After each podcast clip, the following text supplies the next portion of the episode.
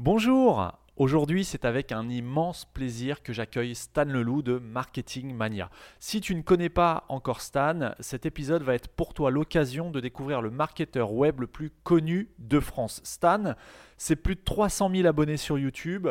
Euh, ses vidéos marketing ont été vues plus de 12 millions de fois. Donc c'est pour te dire comment Stan euh, pèse dans le game du marketing en France.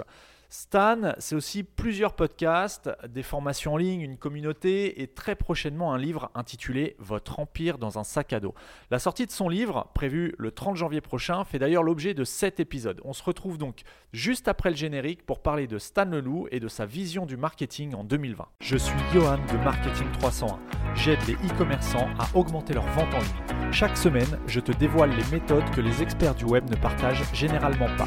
Éditeur de plusieurs sites e-commerce depuis 2006, je dirige également une agence digitale experte et certifiée PrestaShop. Je te dévoile les méthodes qui me permettent de décupler mes résultats mais aussi ceux de mes clients. Je partage aussi avec toi mes échanges avec d'autres spécialistes du e-commerce. Je cherche à découvrir leur parcours, les outils qu'ils utilisent au quotidien et je tente de décrypter leur façon de penser et d'organiser leur journée. Marketing 301, c'est le podcast hebdomadaire gratuit qui me permet de partager avec toi mon expertise et celle d'autres spécialistes. Si comme 95% des e-commerçants, ton site ne réalise pas assez de chiffre d'affaires, j'ai énormément de valeur à t'apporter. Que tu souhaites te lancer en e-commerce ou que tu aies déjà une boutique en ligne, Marketing 301, c'est le podcast à écouter. Si tu ne veux rien louper de tout ce que j'ai à t'offrir pendant cette deuxième saison de Marketing 301, abonne-toi gratuitement au podcast sur Apple Podcast, iTunes ou sur n'importe quelle plateforme de podcast. Bonne écoute. Bonjour Stan, eh bien écoute, c'est avec grand plaisir que je t'accueille sur le podcast euh, Marketing 301. Euh, pour les personnes qui éventuellement ne te connaîtraient pas encore, est-ce que tu peux nous expliquer brièvement d'où tu viens, ton parcours et comment tu es devenu aujourd'hui en 2020 le formateur marketing le plus connu de France? Merci de récupérer la phrase qu'on a écrite en, derrière du livre, le formateur marketing le plus connu de France. Euh, ça fait beaucoup rire ma femme d'ailleurs quand, quand, elle a lu ça. Euh, mais voilà, enfin en termes d'abonnés, c'est, c'est le cas. Donc comment est-ce que j'en suis arrivé là? Je vais faire la version extrêmement rapide et puis après tu me diras si tu as envie de creuser dans différents euh, éléments de ce parcours. Donc aujourd'hui, euh, je m'appelle Stan Leloup. Je suis surtout connu pour une chaîne YouTube qui s'appelle Marketing Mania sur laquelle je fais des analyses marketing. Je prends des exemples, euh, parfois des exemples connus, parfois des films, parfois des produits à succès, et j'explique quels sont les ressorts psychologiques euh, et les besoins humains qui ont fait le succès de ces produits. Et j'explique comment est-ce que chacun peut récupérer ces ressorts psychologiques pour l'utiliser dans son propre business. Donc euh, je fais cette chaîne YouTube, le podcast qui du même nom qui s'appelle Marketing Mania et le site s'appelle marketingmania.fr. Pour en arriver là, euh, j'ai commencé, euh, j'ai fait des études de commerce euh, qui n'ont pas été extrêmement utiles, mais j'avais cette idée de faire du business. J'ai arrêté mes études dans une grande école de commerce pour déménager en Asie pour monter un site qui s'appelait Séduction Academy, un site qui parlait de séduction et où on faisait du conseil en séduction pour les gens qui voulaient apprendre, essentiellement les hommes timides qui voulaient apprendre à mieux se mettre en avant euh, avec les femmes, notamment ceux qui étaient extrêmement euh, paralysés par la peur. Suite à ça, euh, j'ai monté Marketing Mania sur lequel j'ai fait au départ du consulting, notamment du consulting en publicité Facebook et de fil en aiguille, j'ai commencé à faire de la formation, euh, des podcasts, des vidéos YouTube, ce qui nous amène à ce que je fais aujourd'hui, c'est-à-dire euh, la chaîne YouTube la plus suivie avec 300 euh, 000 abonnés, le podcast Marketing Mania et les formations que je fais derrière. Est-ce que tu peux nous partager justement Donc, on sait que ta chaîne YouTube, il y a 300 000 abonnés, euh, plus de 12 millions de vues, si toute vidéo cumulée, si je me trompe pas. Euh, est-ce que tu, as tes stats un petit peu sur, le podcast? Parce que j'imagine que tu as un gros podcast. Moi, personnellement, je te suis depuis, depuis un petit moment et sur Marketing Mania et sur un podcast que tu faisais euh, juste avant. comment ça se passe pour toi le podcast aujourd'hui? Est-ce que c'est quelque chose que tu vas continuer à creuser? Ouais. Le podcast a souffert, je pense, en termes de pure audimat, de son manque de régularité. Ah, en fait, là, j'ai passé du coup une année, l'année 2019, à écrire un livre. Je, suppose qu'on l'évoquera tout à l'heure. Ce qui fait qu'au final, en gros, tu vois, je me retrouve aujourd'hui avec une équipe de quatre personnes que gère euh, mes vidéos YouTube, la création de formation, euh, je fais des consultations hebdomadaires pour mes clients, euh, l'écriture du livre, le podcast. Et donc, le podcast, ça a été un petit peu laissé de côté cette année. Il y a eu moins d'épisodes qui ont été publiés, mais globalement, c'est c'est un podcast qui a l'avantage, pour le coup, s'il a des avantages de son manque de régularité, il a l'avantage d'avoir été là pendant très longtemps. Ah, ce qui fait que c'est un, un, podcast qui est relativement bien placé sur iTunes. Tu vois, là, je vois que sur iTunes, il a 739 évaluations euh, avec 4,9 de moyenne. Donc ça, c'est pas mal. Ça permet de, bien le positionner. Il est généralement dans, les tops euh, sur entrepreneuriat. Et par épisode, il va faire 15 euh, 000 écoutes. Il y en a certains qui font plus, mais grosso modo, c'est à peu près les niveaux sur lesquels il est. Donc c'est beaucoup plus petit que ma chaîne YouTube en termes de volume, même s'il prédate. Je pense aussi, en connaissant les chiffres de différentes personnes dans le milieu, je pense aussi qu'il y a le potentiel de faire plus sur le podcast. Et l'année prochaine, je voudrais trouver un moyen de le faire de manière beaucoup plus régulière, parce que je pense que c'est un, un truc qui a pêché. Tu vois, mon dernier épisode, il date de novembre. Oui, donc ça commence à faire quelques, quelques ça mois. commence à faire un moment. Maintenant, Tout à fait. Et alors justement, là, donc tu as laissé tomber un petit peu, pas laissé tomber, mais tu as mis de côté un petit peu le podcast euh, pour te concentrer, euh, et ça va être d'ailleurs le, le, la grosse thématique de l'épisode d'aujourd'hui, euh, sur cette nouvelle aventure pour toi, puisque tu as écrit un livre qui va sortir prochainement, euh, qui s'appelle Votre empire dans un sac à dos. Euh, est-ce que tu peux nous expliquer un petit peu d'où est venue cette idée, cette envie bah, d'écrire un livre euh, et pourquoi avoir choisi ce titre Votre empire dans un sac à dos? Qu'est-ce que ça veut dire? Hmm. ah, donc pourquoi écrire le livre? Moi, c'était un truc que j'ai toujours eu envie de faire. C'est un peu un, rêve de gamin. Quand j'étais gamin, j'écrivais, je lisais beaucoup de, romans, science-fiction. J'étais gros fan de Harry Potter, fantasy, etc. Donc j'essaie d'écrire des histoires. J'arrivais rarement au bout parce que je me lançais toujours dans des projets d'écriture euh, de 18 tomes, donc ça j'avais du mal à aller, aller voir au bout, mais j'écrivais pas mal et c'était un peu un truc, un rêve, tu vois, que j'avais eu. Et puis après, évidemment, quand j'ai commencé à m'intéresser au business et à lire énormément, ben, j'étais passionné par ces livres de business et je trouvais que c'était vraiment des trucs qui, avaient un impact énorme sur ma vie. Et donc naturellement, j'avais aussi envie, comme quand j'étais gamin et que je des romans de fantasy, j'avais envie d'écrire ce qui me passionnait. J'avais aussi envie d'écrire des livres de business. Mais il s'avère que quand tu démarres, bah, tu n'as pas grand-chose à raconter. Et donc en fait, euh, ça m'a pris environ 7 ans euh, dans le monde du business en ligne pour trouver un truc à raconter, pour comprendre ce que j'avais un petit peu de, de, différent à dire aux gens, ce qui pouvait leur apporter de la valeur et, ce qui pouvait vraiment euh, créer quelque chose qui était différent. Puisqu'évidemment, et qu'un livre, ça prend tellement longtemps, en tout cas si tu le fais de la manière dont moi je l'ai fait, que ça a peu de sens d'écrire un livre pour faire de la redite de ce qui s'est dit ailleurs. Donc, ça m'a pris un moment de trouver tu vois, le, bon créneau, la bonne idée, la bonne manière de le présenter. Et l'idée sur laquelle j'ai convergé sur les, en gros, les cinq dernières années de travail sur Marketing Mania, c'est vraiment cette idée qu'en marketing, beaucoup de gens voient la surface. Beaucoup de gens pensent que le marketing, c'est un spot de pub sur TF1. Ou ils pensent que le marketing, c'est une tactique pour générer facilement quelques leads à droite à gauche sur Facebook. Et ils voient vraiment ces, éléments très superficiels de marketing. Alors que moi, ce que j'ai découvert, c'est que ce qui fonctionne, c'est souvent de revenir à la source de ton client, de son besoin, de sa psychologie, de la manière dont il réfléchit à son problème, et comment est-ce que tu peux t'insérer dans la manière dont ton client voit déjà le monde, dans la manière dont il conceptualise ses besoins, pour lui proposer un produit, pour lui proposer une solution. Et les gens voient par exemple le marketing comme une surcouche qui arrive une fois que tu as fait ton produit, ben maintenant il faut aller le vendre, il faut mettre une surcouche de marketing. Alors qu'à mon sens, c'est l'inverse. Le marketing, c'est le premier truc auquel tu devrais penser, c'est-à-dire, est-ce qu'il y a un marché pour mon produit? Comment est-ce que je vais le positionner? Qu'est-ce que je propose aux gens? Qu'est-ce que je leur donne? Est-ce que j'ai un moyen de prévendre euh, le produit avant de le vendre? Parce que maintenant, j'aurai des gens qui sont déjà des clients, qui sont déjà investis et qui vont me donner des feedbacks.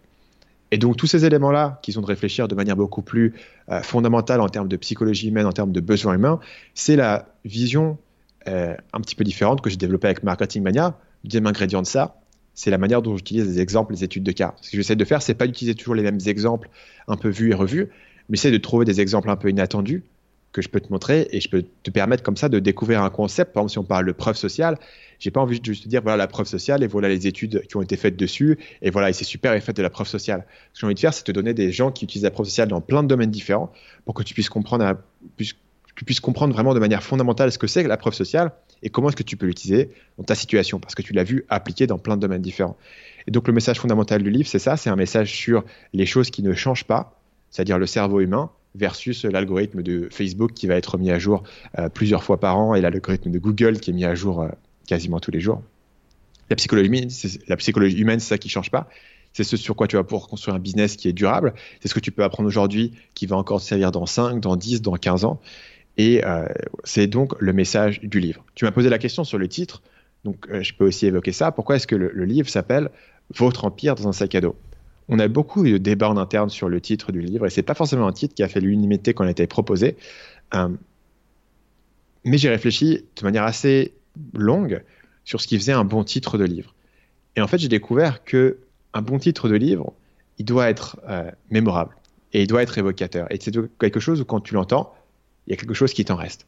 Ce que j'aime bien dans le côté votre empire dans le sac à dos, c'est qu'il y a un élément euh, visuel. L'élément du sac à dos, et évidemment, un empire, c'est quelque chose de gros.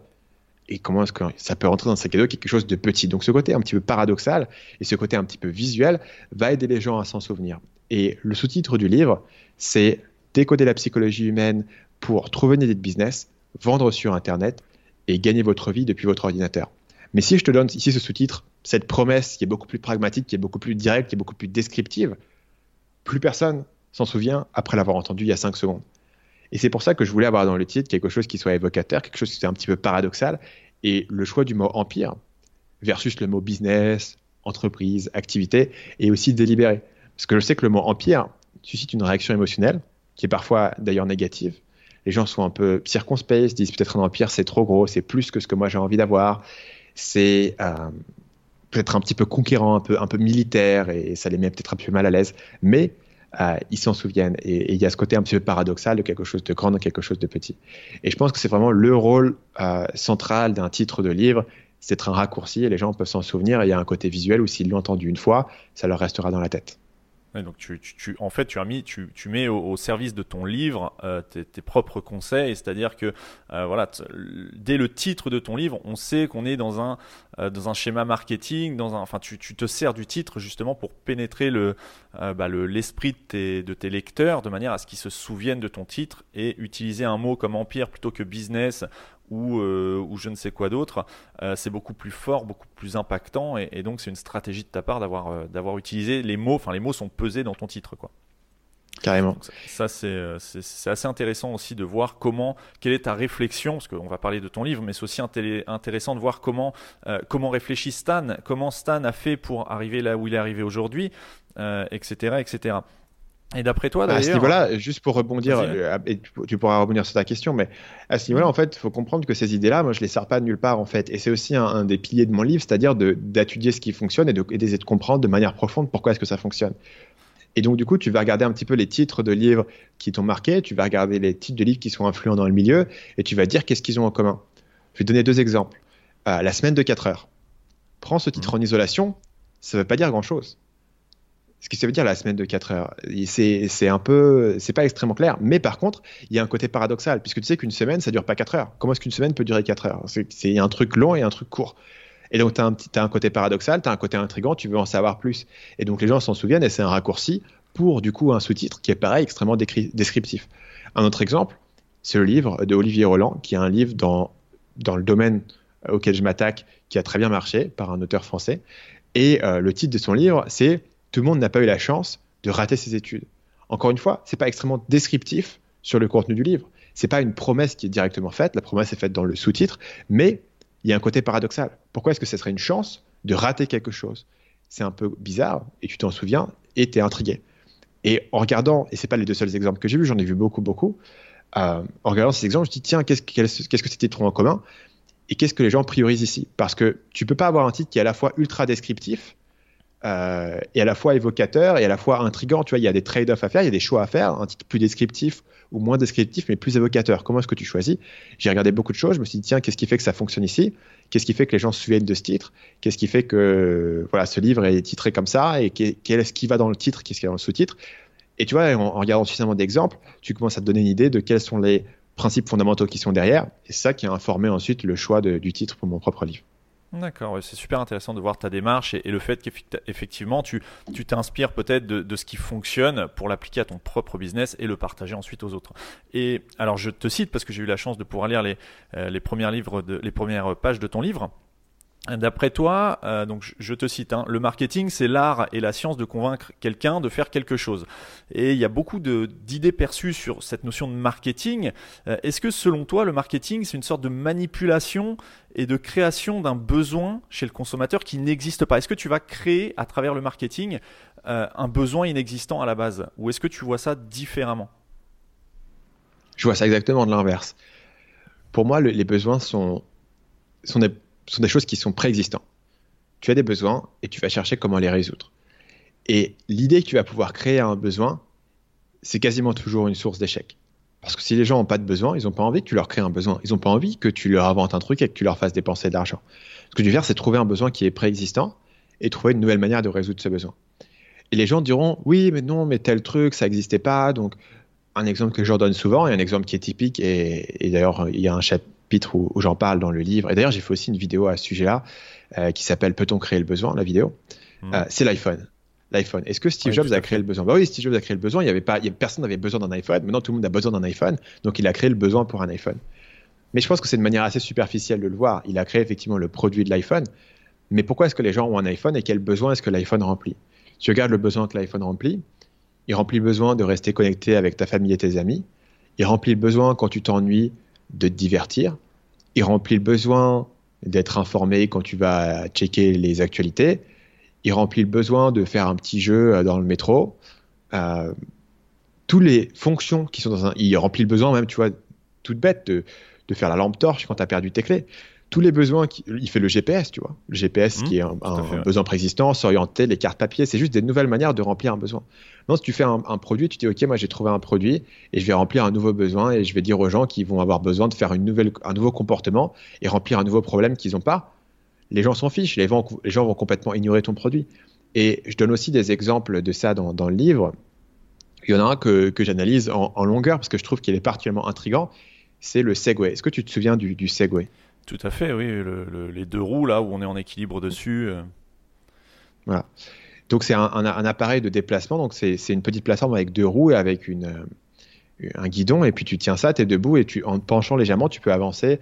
C'est une merveille technologique ce truc-là il y a un espèce de gyroscope à l'intérieur qui comprend comment se, penche ton corps, etc. Et euh, aujourd'hui, tu le vois souvent, c'est euh, les gardes de sécurité ou, des trucs comme ça, les gens qui doivent beaucoup marcher souvent et dans les dans les, événements. Certains, sur des événements ou dans, ou, euh, dans des guides touristiques, etc., quand ils doivent beaucoup marcher. Donc il y, a des fonctions spécifiques de ça. Mais quand ce truc-là a été introduit, ça a coûté 100 millions de dollars à développer. Ça a été introduit aux États-Unis sur Good Morning America, donc la télé nationale. Tu vois, c'est comme si c'était introduit genre, au journal de 20 heures et c'était là que tu la démonstration de ton produit. Campagne de communication massive, ça devait être euh, le nouveau truc qui avait tout explosé. Et euh, ils en ont vendu peut-être 2% de ce qu'ils attendaient. Ils avaient, construit des usines énormes pour le vendre. C'était un, vrai échec à marketing, même si c'était un, succès technologique. Pourquoi? Parce qu'ils essayaient de te, créer un, comportement et de te créer un besoin euh, qui n'était pas clair, tu vois. Est-ce que les gens avaient besoin de ce truc-là? Qu'est-ce que ça remplissait de mieux par rapport à des alternatives? Et euh, comment est-ce que tu vas le garer quand tu arrives à ta destination? Il, y avait, plein de problèmes. Et tout le budget marketing du monde et la campagne de communication euh, quasiment universelle aux États-Unis quand c'est sorti, bah, a pas suffi à faire à convaincre des gens qu'ils avaient besoin de ce truc-là parce qu'ils n'en avaient pas besoin et parce qu'ils n'en voyaient pas l'utilité. Et au final, ceux qui en ont vu l'utilité, bah, c'est certaines fonctions bien précises. On en parlait tout à l'heure, des, agents de sécurité, du tourisme, des événements qui ont, qui ont un besoin bien spécifique. Mais tu ne peux pas convaincre les gens qu'ils ont besoin de quelque chose, même si tu as tout l'argent du monde. Et si tu es entrepreneur et que tu n'as pas tout l'argent du monde pour communiquer, tu peux encore moins les convaincre qu'ils ont besoin de quelque chose. Donc, ce qu'il faut faire, c'est trouver des besoins préexistants, essayer de voir s'il y a un moyen différent de résoudre ces besoins, de comprendre ce qui euh, embête les gens dans leurs solutions existantes. Donc, par exemple, avant l'iPhone, tu devais trimballer avec toi une caméra, un appareil photo, une carte papier, euh, un téléphone. Tu avais tout un tas de trucs qu'il fallait que tu travailles. Maintenant, on te dit tu peux avoir tout en un. Ouais, c'est une manière plus efficace de remplir ton besoin préexistant. Maintenant, l'iPhone n'a pas essayé de te convaincre que tout d'un coup, euh, il fallait établir un comportement totalement nouveau. Et toutes les innovations qu'on a, voilà, Facebook, c'est de la connexion humaine, quoi. Enfin, en quoi, tu vois, évidemment, c'est innovant, mais c'est innovant pas parce que Facebook a créé un besoin parce que Facebook utilise les besoins que tu as déjà existants, d'avoir la connexion humaine avec les gens, et puis aussi de te divertir et de et euh, d'avoir de la preuve sociale, et d'être populaire, etc. Tous ces trucs fondamentalement humains qui seraient tout aussi valides dans une, dans une tribu il y a 10 000 ans sont valides aujourd'hui sur Facebook, et rien de ça n'a vraiment changé. Ce que tu dis, tu, fais d'ailleurs euh, tout un passage sur, ton, sur le début de ton livre dans lequel tu expliques que le cerveau humain n'a pas changé malgré les évolutions technologiques. Euh, et, c'est là-dessus que s'appuient euh, les, les, bonnes stratégies marketing selon toi. D'ailleurs, tu nous parles beaucoup de Gary Albert. Est-ce que tu, peux nous expliquer un petit peu qui est Gary Albert, en quoi il t'a inspiré et pourquoi il illustre bah, aujourd'hui parfaitement les origines du marketing tel qu'on le connaît actuellement? Est-ce que tu peux nous parler un petit peu de Gary Albert, justement? Hmm. ah. Donc, Gary Albert, c'était un gars qui a commencé sa carrière dans les années 60, euh, qui a été très actif dans les années 70, 80 euh, euh, et jusqu'au début des années 2000. Je crois qu'il est décédé en, 2008, quelque chose comme ça. mais c'est quelqu'un qui a fait sa fortune initiale en envoyant des lettres papier, en disant voilà, bah, j'ai écrit un, un rapport spécial sur tel sujet, je vais l'envoyer à 10 000 dentistes, essayer de vendre mon truc à des dentistes. Il a vendu des bijoux, il a vendu de l'or, il a vendu des actions, il, a vendu toutes sortes de choses euh, par courrier postal. Il a monté un empire énorme là-dessus. Et euh, il a fait sa fortune essentiellement en envoyant des, des lettres papier. C'est quelque chose qui est assez fascinant pour moi, ayant commencé à l'ère du web, parce que à l'époque où tu envoies des lettres papier, chaque lettre que tu envoies a un coût il faut imprimer, il faut mettre dans l'enveloppe, il faut payer un timbre, il faut expédier. Ce qui veut dire que soit tes lettres sont assez convaincantes pour générer des ventes, soit tu perds de l'argent sur chaque lettre qui est envoyée. Donc tu es, obligé d'être fort, tu es obligé d'être bon, tu es obligé d'être efficace, sinon tu perds de l'argent. Et d'ailleurs, c'est toujours plus ou moins le cas aujourd'hui, même si les gens ne s'en rendent pas compte. Sur la pub euh, en ligne, sur la création de contenu, etc. Il faut, convertir ou sinon tu ne peux pas payer ton loyer derrière. Donc pourquoi est-ce que je suis fasciné par, par un mec comme ça? Parce que tout ce qui t'explique et tout ce qui fonctionnait à son époque est encore valide aujourd'hui. Et le fait d'étudier des gens, parce que si tu étudies aujourd'hui des gens qui sont actifs à l'heure actuelle, ce que tu vas faire, c'est tu peux voir toutes leurs tactiques et, tous les éléments, mais tu peux assez facilement tomber dans le piège de copier la surface de ce qu'ils sont en train de faire, sans réfléchir de manière profonde à comment est-ce qu'ils ont, comment est-ce qu'ils en sont arrivés là et comment est-ce qu'ils ont pris les décisions qu'ils ont prises pour en arriver là.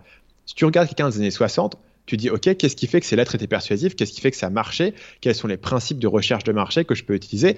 Et maintenant, tu dois réfléchir, tu dois te casser un peu la tête pour comprendre qu'est-ce qui est toujours applicable aujourd'hui et qu'est-ce qui n'est pas. Donc, par exemple, Gary Albert a tout un tas de conseils sur quel type de, courrier postal, quel type de timbre utiliser, etc. Évidemment, ça, c'est pas applicable.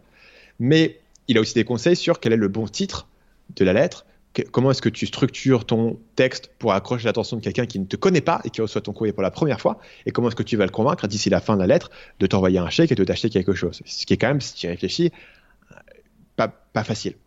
Et donc j'étudie ce, gars-là qui, a fait qui a fait sa fortune sur, sur du papier pour comprendre quelles sont les leçons fondamentales que lui utilise et quels sont les ressorts fondamentaux de persuasion et pour me forcer à être créatif dans la manière dont je vais les appliquer. Plutôt que faire la même chose que tous mes concurrents font, c'est de trouver des exemples différents et de m'en inspirer. Et d'ailleurs, euh, le côté temporel d'étudier des anciens exemples, des anciens auteurs, et le plus ancien qu'on étudie sérieusement aujourd'hui, c'est Claude Hopkins, qui écrit en 1926 euh, scientific advertising qui reste aujourd'hui très intéressant, très pertinent là-dessus. Donc il y a ce côté temporel, mais il y a aussi ce côté étudier des gens qui sont dans des marches totalement différentes du tien. Moi j'aime bien étudier des youtubeurs d'humour pour comprendre comment est-ce que leur contenu est intéressant. J'aime bien étudier des groupes de rap. J'ai fait une vidéo cette année sur le groupe de rap PNL et de comprendre qu'est-ce qui fait que ce groupe de rap, de rap fonctionne. Est-ce qu'il y a des concepts de marketing que moi je peux utiliser dans mon propre business? Et ça me force à penser de manière innovante, différente de mes concurrents.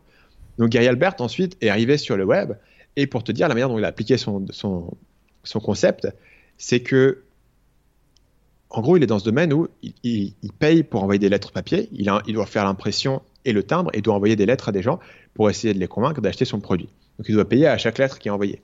Maintenant, on arrive sur le web, et sur le web, il y a une invention qui s'appelle l'email, et il se dit, ben, tiens, si je pouvais envoyer des emails aux gens à la place de leur envoyer des lettres papier, ça me coûterait rien. Et donc, du coup, bah, ça serait du pur bénéfice. Donc, selon certaines euh, légendes, Gary Albert serait la personne qui a inventé le spam. Première personne qui a eu l'idée qui pouvait envoyer des emails de masse aux gens. À l'époque, c'était pas encore illégal pour euh, essayer de leur vendre des trucs.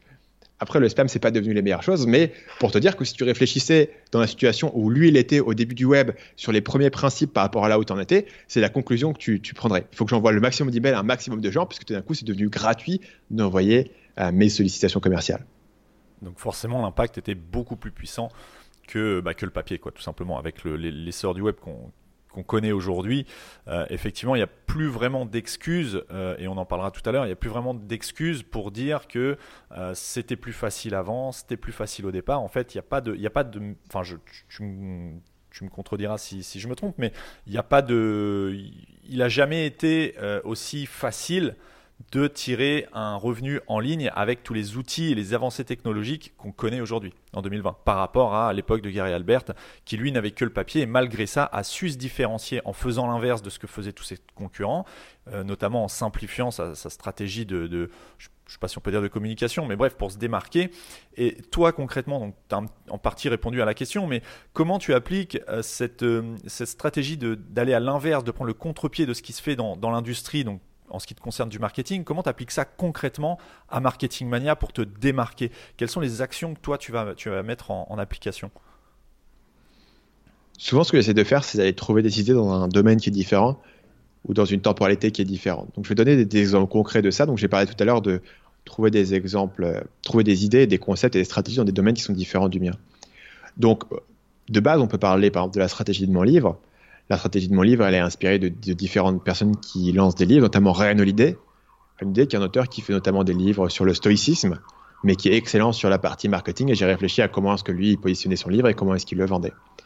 Ma chaîne YouTube, qui est aujourd'hui ma principale source de trafic, est assez différente des chaînes YouTube qui sont concurrentes dans le domaine du marketing, puisque le format qui existait quand j'ai commencé sur le marketing, c'était, bah voilà, j'ai une vidéo et pendant 10 minutes, je te donne des conseils sur le marketing, et, euh, voilà, je te donne mes conseils en face caméra en improvisation plus ou moins, et puis après il y a un petit montage, etc. Moi j'ai commencé là-dedans et je me suis dit, tiens, il faudrait que je trouve un moyen, si je veux aller sur YouTube, il faut que je trouve un moyen totalement différent de le faire, qui va apporter plus de valeur et qui va plus rentrer dans, dans moi, ma marque de fabrique. J'ai découvert une chaîne qui s'appelle Nerdwriter, qui est une chaîne américaine qui fait des analyses euh, souvent de films, mais pas seulement. Il analyse des, des tableaux, il analyse euh, des chansons, et il analyse des films pour comprendre euh, voilà l'art, grosso modo. L'analyse, de l'art et de la pop culture et essayer de comprendre pourquoi est-ce que ça fonctionne, qu'est-ce qui fait que c'est bien, pourquoi est-ce que ce film fonctionne plutôt qu'un autre. Et j'ai vu ça, je me suis dit, tiens, c'est un gars qui fait du contenu très écrit, très recherché, très monté, assez intello, et sa chaîne décolle, sa chaîne a des bonnes performances, il, commence à faire des centaines de milliers de vues par vidéo, il a quelques centaines de milliers d'abonnés, c'est un gars qui, marche, et moi qui croyais que YouTube c'était que du divertissement, euh, du gaming et de l'humour, et ben en fait je commence à réaliser que non, il y a ce format-là, il y a ce mec qui fait un format vachement cool d'analyse, ça marche. Je me suis dit, bah tiens, si je faisais le même format d'analyse, au lieu de faire des analyses de films, je faisais des analyses marketing à la place. Et donc, j'ai fait Marketing Mania, qui est un format totalement différent de ce qui se fait, puisqu'au lieu de donner des conseils simplement face caméra, j'analyse des exemples, c'est très écrit, les vidéos prennent des heures et des heures et des heures à faire, c'est monté, mais c'est un format qui n'est pas venu dans ma tête d'une inspiration. J'ai pas un jour été frappé par la foudre de dire tiens, c'est un format qui va cartonner. J'ai vu quelqu'un qui fait un format euh, dans ce style-là sur un marché totalement différent et je me suis dit tiens, comment est-ce que cette idée-là, elle s'applique à mon domaine? Et tous les jours, je suis sur YouTube, je vois une vidéo, je me dis, tiens, est-ce que je pourrais faire la même chose? Donc récemment, j'ai découvert euh, deux chaînes, enfin récemment, il y a quelques mois, j'ai découvert deux chaînes qui faisaient un format intéressant, qui était un format de, réaction. Euh, une de ces chaînes s'appelle euh, Corridor Crew, et ils ont un format qui cartonne pour eux et qui font très régulièrement. C'est, et je te le fais en français pour le moment, c'est une chaîne anglaise, mais américaine, mais leur format, c'est euh, des artistes d'effets spéciaux réagissent à des effets spéciaux d'Hollywood. Donc en gros, ils prennent des effets spéciaux, je sais pas, du dernier Spider-Man, de, du Seigneur des Anneaux, et t'expliquent, c'est super cool ce qu'ils ont fait, c'est incroyable comment ils ont fait ça. Et, euh, ou alors, ah, c'est de la merde, regarde ça, c'est mal fait, euh, l'ombre, elle est pas correcte, la, lumière, elle est pas bien, ils auraient dû faire ça, etc. Donc en, gros, ils réagissent, ils critiquent, ils donnent des feedbacks sur différents trucs. Ils réagissent à ça.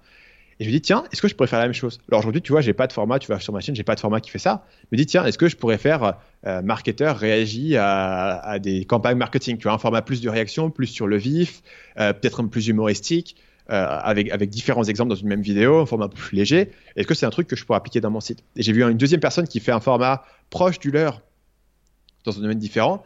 Il y a un mec, euh, sa chaîne s'appelle Graham Stephen Show, et il a un format qui est millionnaire réagit à.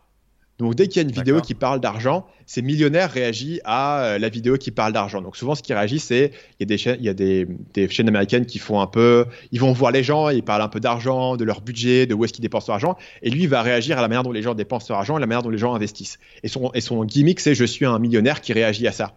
Et tu vois c'est deux domaines différents. Il y en a un qui te parle d'argent et d'investissement, il y en a un qui te parle d'effets spéciaux, mais dans les deux cas, le format est le même. Le format, c'est une personne qui va réagir un contenu vidéo qui existe déjà, avec dans le titre sa crédibilité, donc artiste, effets spéciaux ou millionnaire, réagit à, et ensuite le titre de la vidéo d'origine ou du contenu d'origine, etc. Et je me suis dit, tiens, est-ce que je peux faire marketeur réagit à ça? Je suis un marketeur professionnel et je réagis à la dernière pub qui est passée de Danone. Et tu vois, est-ce que c'est un truc que je pourrais faire? Pour le moment, je ne l'ai pas fait, mais c'est comme ça que je trouve mes idées. Et ça, personne ne le fait dans mon domaine, personne n'y a jamais pensé.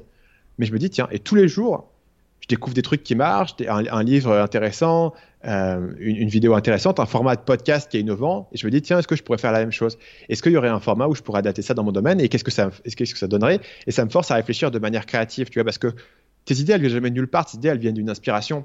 Et si les seules choses que tu regardes, c'est tes concurrents, bah, tu vas avoir tendance à reproduire ce qu'ils font. Mais si tu es toujours en train de regarder différents trucs et à chaque fois de te poser la question, est-ce que je pourrais appliquer ça dans mon domaine? Ça te force à, réfléchir à plein d'idées. Elles sont pas toutes bonnes. Peut-être que mon idée de réaction, elle, ne serait pas aussi marrante. Peut-être que j'ai pas la bonne personnalité. Peut-être que je suis pas assez divertissant pour le faire. Ou peut-être que c'est pas pertinent pour X ou Y raison. Mais en tout cas, ça m'a amené une toute nouvelle idée euh, de format que je pourrais faire sur YouTube, par exemple. D'accord, oui. Donc ton conseil, en, résumé, ça serait de s'inspirer, quel que soit le domaine, ça serait de s'inspirer euh, de ce qui se fait dans d'autres domaines plutôt que de s'inspirer de la concurrence directe, quoi. Au risque de reproduire simplement ce que font tes concurrents. Quoi. Donc ça, c'est un, super conseil qui est, simple, euh, simple à appréhender et pourtant, je pense qu'il n'est pas forcément euh, utilisé par, par la majorité. Pour en revenir un petit peu exemple, juste, juste, un exemple, juste pour le fun avant de terminer. donc tu vois, les, les, les podcasts de cinéma il y en a un milliard. Il y a un milliard de personnes qui te parlent de cinéma un peu de la même manière. Mmh. Et euh, récemment, j'ai découvert un podcast que j'apprécie vraiment. Euh, il y en a deux, mais euh, c'est un, groupe de podcasts américains qui s'appelle The Ringer. Ils en ont deux. Il y en a un qui s'appelle Rewatchable, sur lequel ils, regardent des anciens films et ils vont en parler. Et il y en a un qui, qui s'appelle The Big Picture. Et en gros, eux, ils ont une spécificité, c'est que le fondateur de ce réseau de podcasts, c'est un gars qui s'appelle Bill Simmons, et c'est un mec qui est en fait un auteur de sport. Et donc, en fait, eux, ils ont dit, le sport, c'est cool, tu vois, on parle des, différents joueurs, de, comment ils sont tradés, de leur carrière, de, qui monte, de qui descend. En gros, ils, sont, passionnés, tu vois, par le, derrière des coulisses, des, joueurs, de qui monte, de qui descend, etc. C'est leur truc, ils adorent faire ça en sport. Et ils se sont dit, on va faire un podcast de cinéma où on en parle comme si c'était du sport.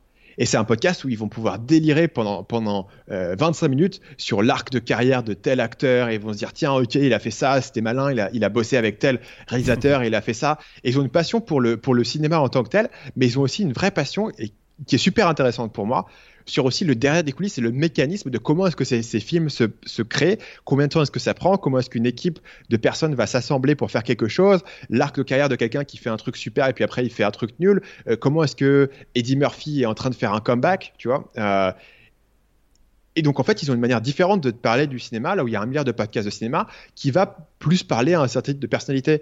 Et moi, le, le, truc de cinéma du type euh, on est super snob et on en parle, ça m'embête.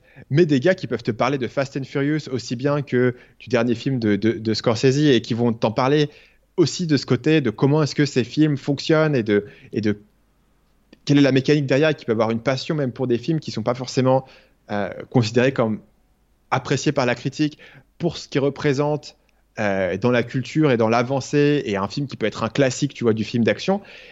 Et pour, pour une personne comme moi, tu vois, ça va me parler.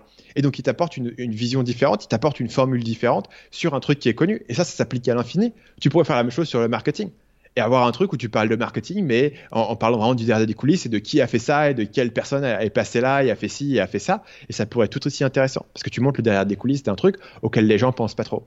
C'est ça, tu, tu, attaques le sujet sous un angle différent quoi, de ce que font tous tes concurrents ou tous tes confrères. Quoi. Ouais.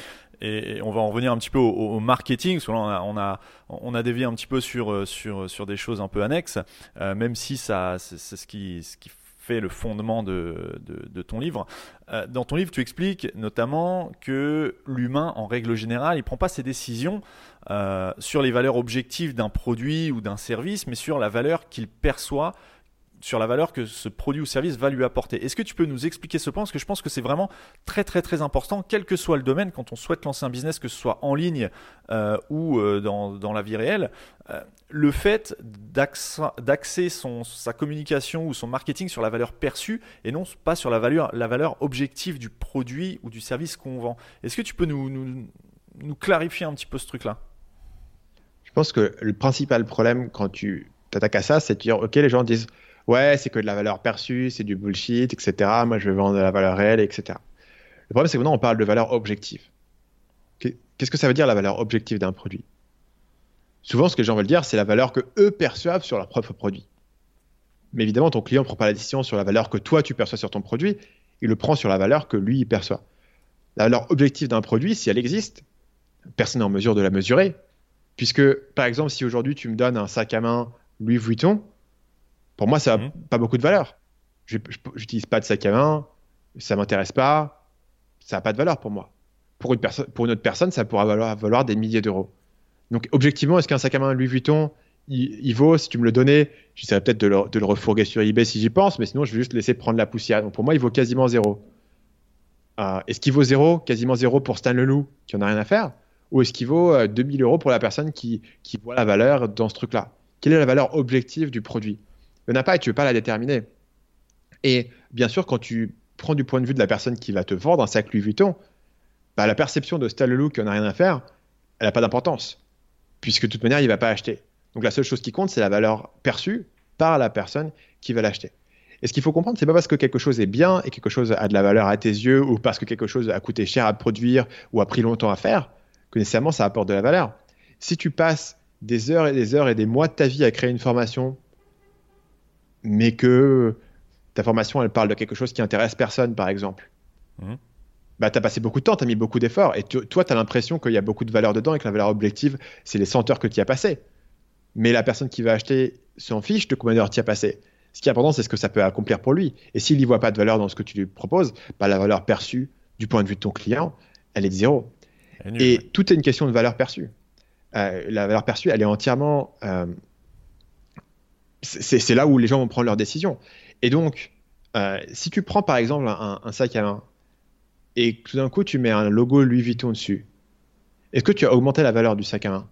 La réponse c'est oui, parce que la seule valeur qui compte c'est la, la valeur perçue et les gens perçoivent une valeur pour ce logo. Alors moi, je peux te dire que c'est débile, c'est juste un logo, ça sert à rien et c'est pas important. Mais tu t'en fous parce que c'est pas moi qui prends la décision. Pour la personne qui la jette, lui, il y voit de la valeur. Et parfois, les gens voient de la valeur, et c'est aussi un des grands chevaux de bataille que j'ai. Parfois, les gens voient de la valeur dans quelque chose dans, laquelle toi, tu vois pas de valeur. C'est pas dire qu'ils ont tort. Après tout, ils prennent leur propre décision avec leur propre argent, et euh, c'est tout à fait légitime pour la personne qui va faire ce marketing d'essayer de communiquer, non pas dans le langage d'un critique extérieur, mais dans le langage de la personne qui va prendre la décision. Et si les gens voient de la valeur dans l'achat d'un nouveau costume sur Fortnite, parce qu'ils jouent à Fortnite euh, deux heures par jour avec leurs amis, et ça les fait kiffer d'avoir un nouveau costume, et toi tu as l'impression que c'est totalement débile de dépenser de l'argent dans un costume virtuel, dans un jeu vidéo, bah, c'est la, valeur de la, la, valeur perçue de la personne qui prend la décision qui compte. et comme cette valeur objective n'est pas mesurable et pas connue, c'est la seule chose finalement qui va impacter la décision des gens. Et donc, il ne faut pas espérer que les gens vont eux-mêmes découvrir la valeur de ce que tu leur présentes. Si toi-même, en tant que marketeur, tu ne prends pas l'effort de leur expliquer euh, la valeur de ce que tu proposes et comment est-ce que ça va les aider. Et donc, tout le travail du marketeur, c'est de comprendre comment est-ce que les gens en face perçoivent la valeur, quels sont leurs besoins, quels sont euh, leurs critères de décision, et leur présenter son produit de la manière la plus efficace possible, compte tenu de ces paramètres. Encore, encore faut-il avoir une cible bien définie, ce qu'on appelle aussi le persona, et savoir à qui on s'adresse pour pouvoir justement travailler euh, sur cette valeur perçue et qu'elle corresponde exactement à euh, ben, un besoin de, de, son audience. Quoi. Carrément. Et, et d'après toi, est-ce qu'il y a beaucoup de business sur Internet qui naissent, mais aussi qui meurent? Euh, Alors, moi, mon audience, c'est principalement le e-commerce, les e-commerçants, les personnes qui souhaitent se lancer en e-commerce. Mais après tout, peu importe le business, on parle de business en, ligne. D'après toi, quelle est l'erreur numéro un ou la plus grosse erreur euh, qui peut provoquer l'échec d'un business sur Internet ou d'un site e-commerce? Pour parler concrètement, euh, quelle est l'erreur à ne pas, ne pas commettre quand on se lance en e-commerce sur Internet, d'après toi? C'est ce qu'on a évoqué à l'instant et on peut continuer sur le follow-up de ce qu'on disait. C'est l'idée de, vraiment définir un marché cible et de comprendre à qui tu parles. Et même si c'est euh, un truc dont on parle souvent, je pense qu'énormément de gens font l'erreur. Moi, c'est l'erreur la plus, la plus courante que je vois euh, parmi les clients et les gens qui me demandent mon aide. C'est qu'ils essayent vraiment de, parler à tout le monde en se disant je vais essayer d'atteindre le marché le plus grand possible pour euh, faire le plus de ventes possible. Le problème, c'est que à partir du moment où tu vas créer ton message marketing, tu vas découvrir que si ton marché est extrêmement large et extrêmement mal défini, ça va être extrêmement compliqué de créer un message marketing qui va être percutant et qui va sortir du lot de ce que les autres racontent. Et du coup, tu découvres que tu parles de manière vague à des millions de personnes qui vont pas acheter de toute manière parce que tu leur proposes pas un truc qui a assez de valeur pour eux pour sortir leur carte bleue. Pour que les gens décident d'acheter, il faut passer une certaine échelle de valeur.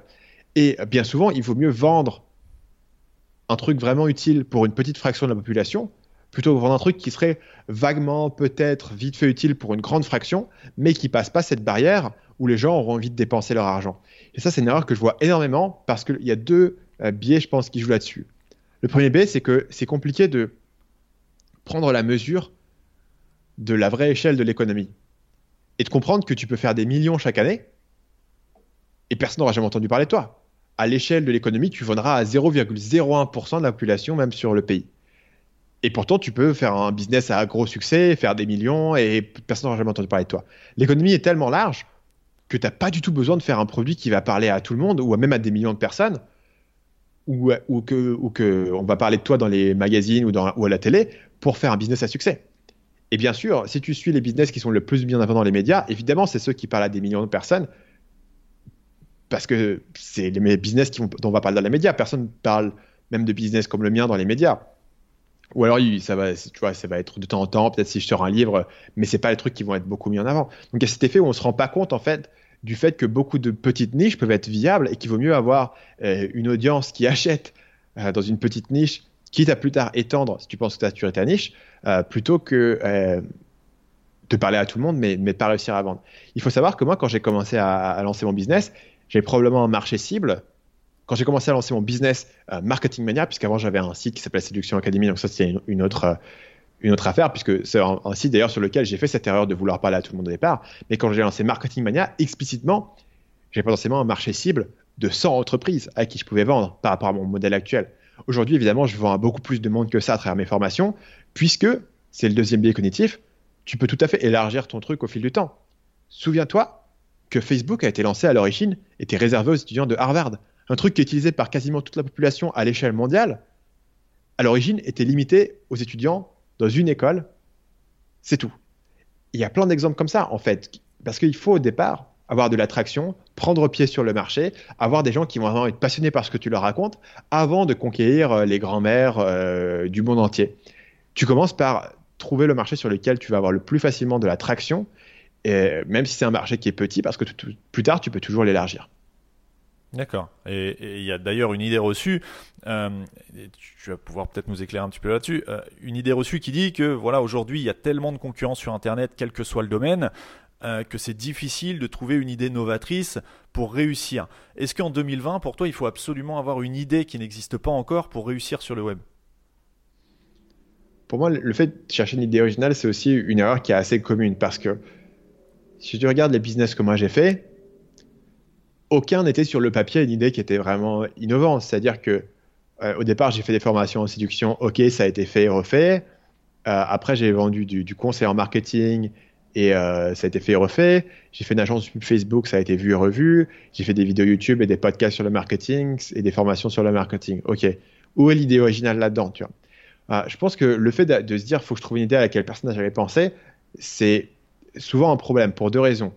D'abord parce que à moins que tu sois un génie, tu vas rarement être assis dans ta chambre et dire Ah, j'ai trouvé une idée incroyable, c'est génial. La révélation. Souvent, souvent, ce qui va se passer, c'est que tu vas être en train de faire un truc, un business, et tu dis Tiens, j'ai rencontré telle personne, j'ai parlé à tel client, peut-être que je peux pivoter mon business vers quelque chose de différent. Donc, souvent, c'est dans l'action, dans le fait de faire les choses et le fait d'être engagé dans un processus, y compris sur un projet qui ne marche pas encore tout à fait, que tu vas découvrir l'idée qui va te permettre de pivoter sur quelque chose de différent. C'est rarement assis de l'extérieur, en réfléchissant et en brainstormant sur ton tableau blanc, que tu vas trouver l'idée. Souvent, c'est quand tu es là, et moi, j'ai plein d'idées de business qui me viennent, simplement dans le quotidien de mon business. Je ne les fais pas toutes parce que c'est impossible de tout faire. Mais j'ai plein d'idées qui me viennent, de différents services que je pourrais offrir, de différentes formations que je pourrais faire, de différents types de contenus que je pourrais faire. Tu vois, je t'ai évoqué tout à l'heure une idée d'un type de contenu que j'ai pas fait parce que j'ai pas mmh. encore eu le temps, mais cette idée m'est venue aussi parce que je suis dans l'action et parce que j'ai un marché et parce que je sais un peu ce que je fais j'ai un projet qui tourne. Donc ça, c'est la première raison pour laquelle chercher une idée innovante, c'est pas forcément une bonne idée. La deuxième raison, c'est parce que souvent, euh, comme on l'a dit tout à l'heure, tu peux pas créer le besoin. Donc souvent, en fait, ce que tu cherches à faire, c'est modifier une idée existante d'une manière ou d'une autre. Donc tu peux prendre une idée existante et la porter euh, sur un nouveau canal marketing.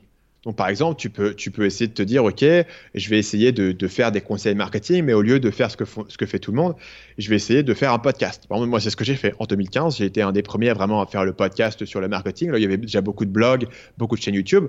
Et je savais que l'audience sur le podcast allait être beaucoup plus faible que euh, le blog, qui avait beaucoup de SEO, etc. Mais que je pouvais être potentiellement un des pionniers dans ce domaine et me faire une petite place. Aujourd'hui, peut-être que ça serait euh, différents formats sur YouTube. Je pense qu'il y a énormément de place sur YouTube encore euh, parce que tout le monde fait les mêmes formats. Et je pense qu'il y a beaucoup de place sur YouTube ou alors peut-être des, des, nouvelles plateformes. Peut-être qu'il y a un moyen de vraiment cartonner des conseils marketing très courts sur Instagram, euh, TikTok. J'en parle même pas, tu vois. Donc, soit apporter une idée existante sur un nouveau format, soit segmenter une idée existante. Quand j'ai commencé Marketing Mania, au lieu de faire des conseils marketing généralistes sur le SEO, sur les réseaux sociaux. Je faisais uniquement des conseils sur l'optimisation des conversions, euh, le copywriting, la persuasion, et c'est encore ce que je fais aujourd'hui. Donc, je ne te parle pas de SEO, de réseaux sociaux, etc. Je te parle uniquement d'un truc précis. Donc, je segmentais un marché euh, plus précis. Donc, je me suis créé une petite niche. Et à l'époque, je m'appelais le maniaque des conversions pour insister sur cette idée que les conversions, c'était mon truc et je faisais que ça et je parlais que ça. Donc, je pouvais aller beaucoup plus profond que les autres dedans, puisque les gens avaient un article sur le SEO, un article sur les sociaux, un article sur les conversions. L'article sur leurs conversions, c'était euh, trois conseils pour faire votre, page de capture, et hop là, c'est fini, tu vois. Alors que moi, du coup, comme j'avais qu'un truc, j'allais beaucoup plus en profondeur dans mon sujet. Il y a plein de manières comme ça de différencier. Il faut comprendre que à mesure que le web s'étend et que l'économie du web grandit, oui, il y a beaucoup plus de monde. Oui, il y a beaucoup plus de concurrence. Mais aussi, il faut comprendre que beaucoup plus de niches et de sous-segments deviennent viables. Si tu te lances dans le web dans les années 2000, il n'y a pas énormément de, business possibles que tu peux faire et qui sont viables et qui ont suffisamment d'échelle sur Internet pour te faire fonctionner. À mesure que le temps augmente, il y a plus de business, mais il y a aussi plus d'opportunités qui sont viables. Tu peux faire aujourd'hui un site sur le jardinage et, fonctionner là-dessus, ce qui n'était pas possible potentiellement euh, en 2002. Euh, mmh. Donc ça marche dans les deux sens. Et je pense qu'un biais cognitif que les gens ont et que les gens ont toujours eu, c'est de se dire ah c'est trop tard et les gens me disaient ça quand j'ai commencé en 2012. Rétrospectivement, on se dit 2012, euh, mais c'est n'importe quoi, tu vois. Aucun des business modèles qui sont aujourd'hui, que ce soit Amazon FBA, euh, que ce soit euh, YouTube, la création de vidéos sur YouTube pour vendre des formations, etc. Tout ça, c'était au niveau zéro en 2012. Il y avait énormément d'opportunités qui étaient là. Mais en 2012, on disait, bah non, c'est fini, c'est devenu trop dur, parce que les gens sont toujours en train de regarder sur ce qui marchait il y a 5 ans et pas en train sur vraiment ce qui va marcher, euh. ce qui émerge. Ouais. Ouais, voilà, c'est ça. Et, effectivement, en 2012, finalement, c'est pas si loin que ça. Hein. On n'est qu'en 2020, donc ça fait ça fait huit ans. Euh, à l'échelle à l'échelle d'une vie, c'était hier. Par contre, à l'échelle du web et de l'évolution technologique et, des business aussi, du coup, euh, c'est relativement rapide.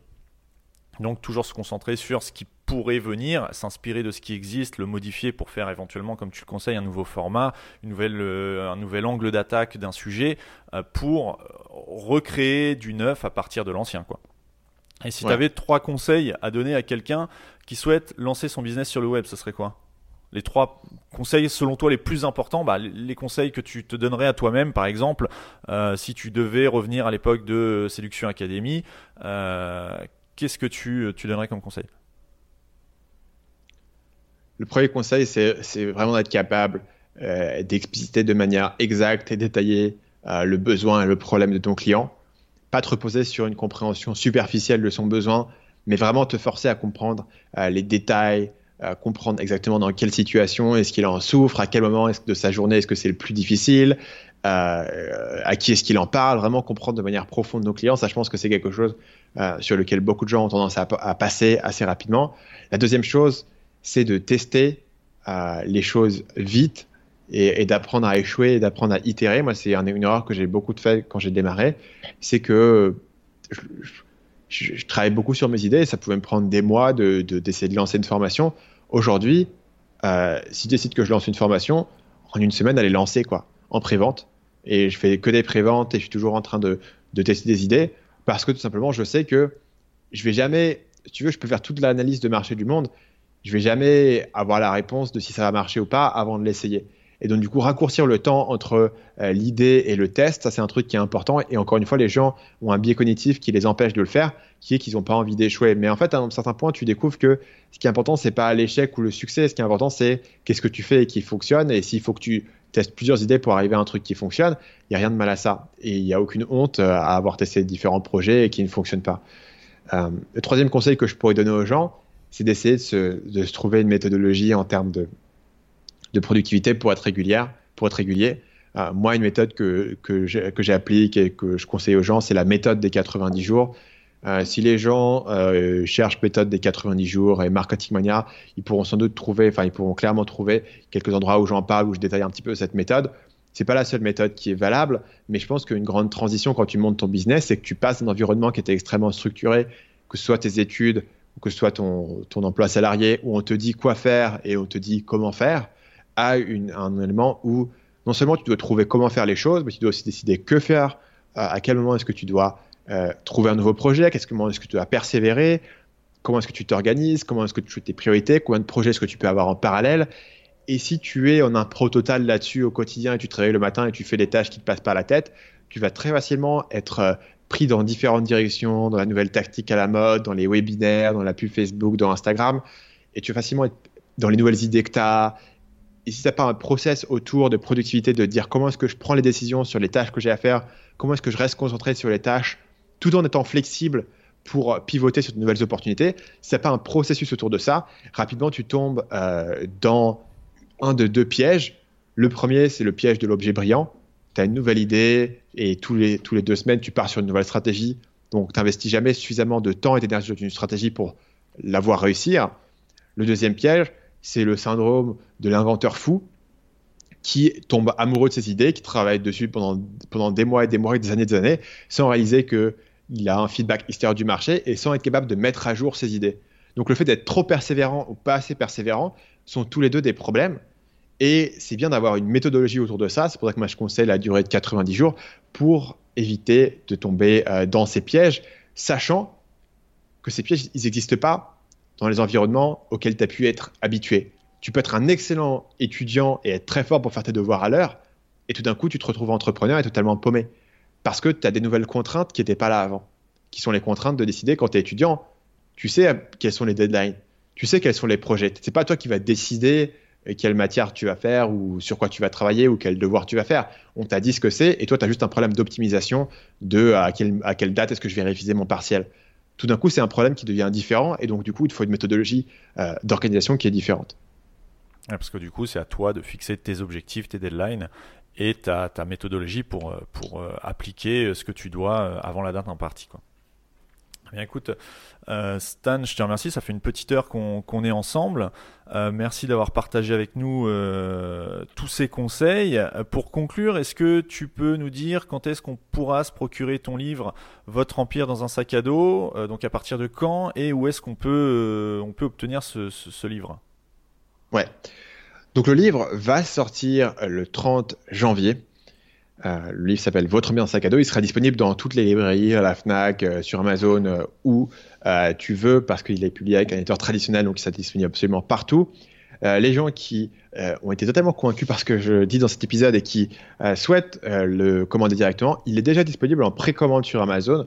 Donc si les gens vont sur Amazon, et, je suis sûr que tu pourras leur mettre un lien avec ton petit code d'affiliation, euh, votre empire euh, dans un sac à dos sur Amazon, il est disponible directement en précommande, ou alors euh, les gens peuvent l'acheter le 30 janvier quand il sort. D'accord, bah écoute, c'est noté. je, vais, je vais aller chercher ça pour mettre le lien dans les notes de l'épisode. merci à toi pour le temps que tu nous as accordé. où est-ce qu'on peut te retrouver sinon autre que sur Amazon par l'intermédiaire de ton livre? Yes. Bah, merci à toi pour ton invitation. là, l'endroit où les gens peuvent me suivre et où, je publie la majorité de mon contenu, c'est bien sûr euh, la chaîne YouTube Marketing Mania. Euh, j'ai aussi un podcast qui s'appelle Marketing Mania qui n'est pas extrêmement actif en ce moment, mais qui a beaucoup d'excellents épisodes et puis qui va bientôt revenir. Euh, mon site s'appelle marketingmania.fr. Il y a aussi sur le site un formulaire pour, pour contacter et, il y aura une réponse de, de, mon équipe si les gens veulent veulent me contacter et on me transférera les emails qui sont, qui sont importants euh, que je puisse voir. Donc, euh, Marketing Mania un petit peu partout sur euh, le web, sur YouTube. D'accord, très bien. Bah écoute, merci à toi. Une excellente journée et on croise les doigts pour la sortie de votre empire dans un sac à dos. Merci à toi, merci de ton invitation, c'était cool. Si cet épisode t'a plu, je t'invite à laisser un commentaire et une note 5 étoiles sur Apple Podcast. Ça m'aide énormément à promouvoir, à faire connaître le podcast et ça aide énormément Marketing 301 à être mieux classé dans les annuaires et les classements de podcast. Sur ce, je te souhaite une excellente semaine et je te donne rendez-vous dès mardi prochain pour un nouvel épisode de Marketing 301.